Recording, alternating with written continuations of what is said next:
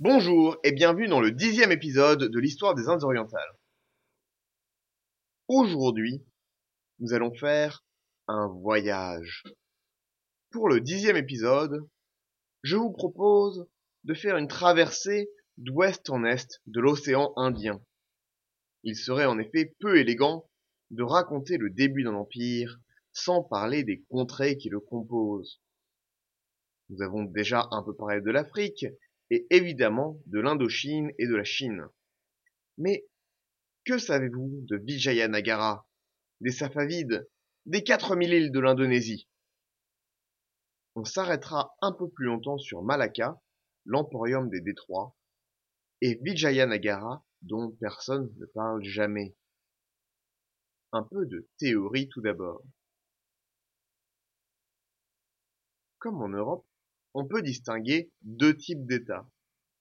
D'un côté, des cités-États avec peu d'interland, de territoire, et de l'autre, des États territoriaux.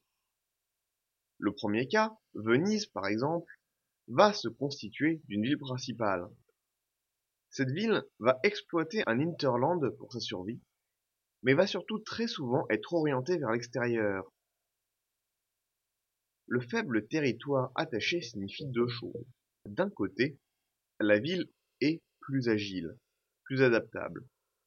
De l'autre, la cité a besoin de cet extérieur et du commerce pour sa richesse, si ce n'est pour sa survie. Dans cette catégorie, on va avoir les cités italiennes, qui exploitent un territoire très faible, mais sont très riches, mais aussi des zones comme Anvers. J'ai même vu la Hollande définie ainsi, en tant que cité-état de Amsterdam, le reste des Pays-Bas étant son hinterland, qui est peu étendu, et la puissance du pays venant principalement du commerce. À l'inverse, on va trouver des états plus territoriaux. Ces états vont tirer leur richesse de la production, surtout agricole à l'époque. Ces états vont être moins mobiles et, vers le 15e, perdent beaucoup d'énergie à se consolider et à construire leur marché intérieur. Traditionnellement, ce sont des puissances terrestres, tandis que les cités-États sont des puissances navales. Cela s'explique facilement. On peut avoir une marine avec moins d'hommes et plus de ressources, tandis qu'une armée de terre, à l'époque surtout, demande beaucoup d'hommes et moins de ressources par homme. En tant que puissance terrestre, pensez à la France. Comme ils sont occupés à se construire et à se maintenir, ils vont moins s'occuper de commerce. Cela ne veut pas dire qu'il n'y aura pas de commerce. Comme nous l'avons vu dans l'épisode 3, les marchands de Dieppe commerçaient avec la Guinée dès 1360. Mais comme nous l'avons aussi vu, ce commerce va prendre un coup quand Dieppe se sera fait prendre pendant la guerre de Cent Ans. Si Dieppe avait été indépendante, elle ne serait probablement pas entrée en guerre. C'est un bon exemple, même si cette histoire est probablement un mythe. Si les cités-États sont plus agiles, il faut bien voir qu'un État territorial qui a réussi à s'organiser est beaucoup plus puissant, comme on le verra en Europe à partir du XVIIe siècle. Comment cela s'applique-t-il à l'océan Indien? Commençons. Sur votre caravelle, un air nouveau vous fouette le visage. Les nuages noirs du cap de Bonne-Espérance sont derrière vous, alors que vous venez de passer le cap des tempêtes et que vous pénétrez dans ce nouvel océan.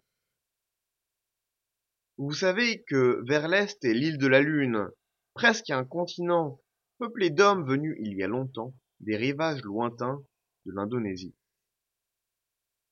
En face de Madagascar, Sofala, le point le plus au sud des réseaux. On y achète l'or venu des mines du Grand Zimbabwe. Cet empire régna sur l'intérieur, mais se dispersa, faute, entre autres, d'adopter l'écriture. Quand le sultan de Kilwa conquit Sofala, l'introduction des dos, les boutres, c'est-à-dire les bateaux Swahili, aideront à développer le commerce. Au moment de l'arrivée des Portugais, l'émir Youssouf va déclarer son indépendance de Kilwa et s'appuyer sur les Portugais pour ce faire. Vous continuez vers le nord. Vous êtes prévoyant et arrivez là en été. Les vents de mousson qui changent de direction selon la saison vous poussent naturellement vers le nord-est. La prochaine étape est Mozambique, que nous avons déjà vue. Mozambique est une île, mais le bras de mer qui la sépare de la terre est peu profond et est très facilement traversable. La ville avait été créée comme un comptoir vers le Grand Zimbabwe. On peut acheter de l'or et des esclaves. Vous repartez et, de façon très rassurante, les étoiles commencent à changer, reprenant leur figure de l'hémisphère nord à mesure que vous approchez de l'équateur. Vous remontez vers le nord et vous croisez de plus en plus de bateaux. Vous devez approcher d'une ville. Ce sont les grandes voiles que vous voyez en premier, avant que les palais et que les maisons de pierre à étages ne se dessinent. Kilwa, la reine des cités Swahili. Vous accostez dans la rade, où les bateaux venus de Sofala jusqu'au Bengale viennent. Vous devez voir un contact, un vieil ami marchand. Dans les ruelles tortueuses, vous croisez les hommes et les femmes de Kilwa, richement habillés en tuniques de coton. Les femmes ornées de bijoux d'or qui cliquettent quand elles vous passent.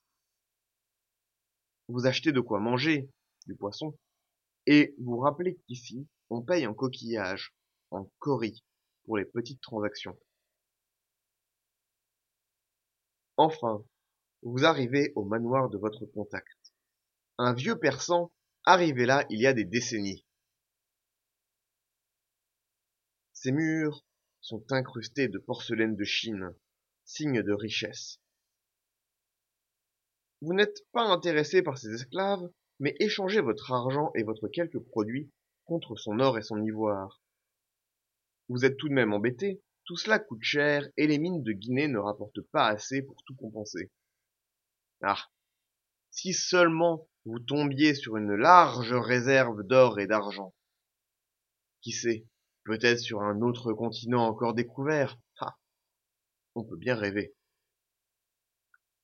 Mombasa, Malindi au nord, vous continuez. C'est l'odeur de viande qui vous frappe à plusieurs kilomètres avant d'arriver à la côte. Les maisons se profilent à l'horizon. Mogadiscio. Connue pour être un centre d'abattage de viande de chameau, la ville est une boucherie à ciel ouvert. Vous arrivez maintenant au cœur du système commercial. De plus en plus de navires. Si vous n'étiez pas portugais, vous entendriez les salutations en arabe qu'on vous lance depuis les ponts des Boutres et des plus grands navires qui pénètrent dans la mer Rouge, allant vendre leurs épices à Suez et à Alexandrie pour les réseaux européens, ou allant à Jeddah et la Mecque pour le Hadj, le pèlerinage. Comme vous êtes portugais, vous les contrôlez. Le vaisseau de pèlerinage a une cartaz, un laissez-passer délivré par les autorités portugaises de Cochin. Vous le laissez passer. Les vaisseaux commerciaux n'en ont pas. Vous saisissez leurs épices et faites preuve d'imagination dans l'exécution des marchands et des passagers avant de brûler le navire. Au milieu de l'embouchure de la mer Rouge, à mi-chemin entre l'Afrique et l'Arabie, vous accostez à Socotra. Il n'y a pas grand-chose, mais c'est potentiellement une bonne station de ravitaillement. Vous en faites une note pour plus tard, on ne sait jamais. Aden contrôle la mer Rouge. Plus loin dans l'embouchure, vous n'y passerez donc pas, grâce à son port bâti à flanc de volcan, Aden est un point central pour les vaisseaux allant à Jeddah, le port de la Mecque, et un des plus grands centres du commerce arabe. Pourtant, la région a réussi à rester relativement indépendante jusque-là. Elle tire une partie de sa richesse de ses plantations d'encens du désert et de café, qui poussent près de la ville de Mocha. Ce voyage se poursuit par Hormuz. Hormuz, sur une petite île, contrôle le Golfe Persique et est le point central du commerce avec la Perse, bien qu'elle soit techniquement indépendante. Il contrôle le bien nommé Détroit d'Ormuz avec son accès à la Mésopotamie. c'est un des grands centres du commerce. Encore une autre cité-État puissante, tirant sa richesse du commerce, mais adossée à un État central relativement puissant, bien que se remettant d'une guerre civile. Enfin l'Inde. Diu et le Gujarat au nord, là d'où partent nombre de marchands musulmans, qui, avec les marchands arabes, contrôlent le commerce indien. On y trouve notamment de belles cotonnades. Plusieurs principautés musulmanes sont dans le coin, faisant une grosse pression sur les royaumes hindous du Décan et au sud de l'Inde. Vous longez la côte bordée par la chaîne des montagnes du Ghat, Diu, Goa, puis la côte de Malabar, Cananor, Calicut, Cochin, le centre du contrôle portugais. Ces villes sont riches grâce au commerce international, mais aussi en tant que fenêtre sur le monde. L'empire Vijayanagara, derrière, est une coalition hindoue, faisant face aux musulmans. Créée au début du XIVe, au milieu de cet empire est la ville de Vijayanagara. Une cité magnifique, des centaines de milliers d'habitants. Les rues construites en cercles concentriques, sur le modèle de la mandala. Partout, des immenses caravanes viennent vendre et acheter. À chaque ruelle, des marchands de veaux de roses. Cette ville vous ravirait les sens. Vous achetez du poivre et épices à Cochin. Dans certaines de ces villes, Goa vers le nord par exemple, adossée au sultanat de Bijapur, vous pourriez y acheter des chevaux. Ils sont essentiels à la guerre, mais ils ne supportent que très mal le climat indien et meurent rapidement. Il faut donc en racheter en permanence. Après, c'est Ceylan et la côte de Coromandel où on trouve la cannelle, si appréciée dans la cuisine d'Europe et d'Inde. Au Coromandel, on trouve un village de pêcheurs insignifiant appelé Pondichéry.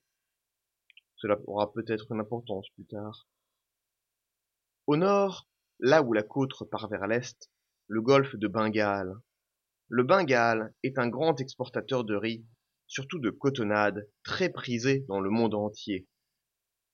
Puis, le Siam est un des autres grands nœuds, la ville de Malacca qui contrôle le détroit. Malacca est une des autres plus grandes villes de l'Asie. Même Constantinople ne rivalise pas. Fondée il y a un siècle, entre 100 000 et 200 000 personnes se retrouvent sur cette bande de terre. Des Gujaratis, des Tamouls de Ceylan, des Chinois, des Javanais. Deux mondes y échangent leurs denrées et épices pour la plus grande richesse d'une immense classe marchande. Même le sultan était un marchand avec sa riche flotte de vaisseaux commerciaux.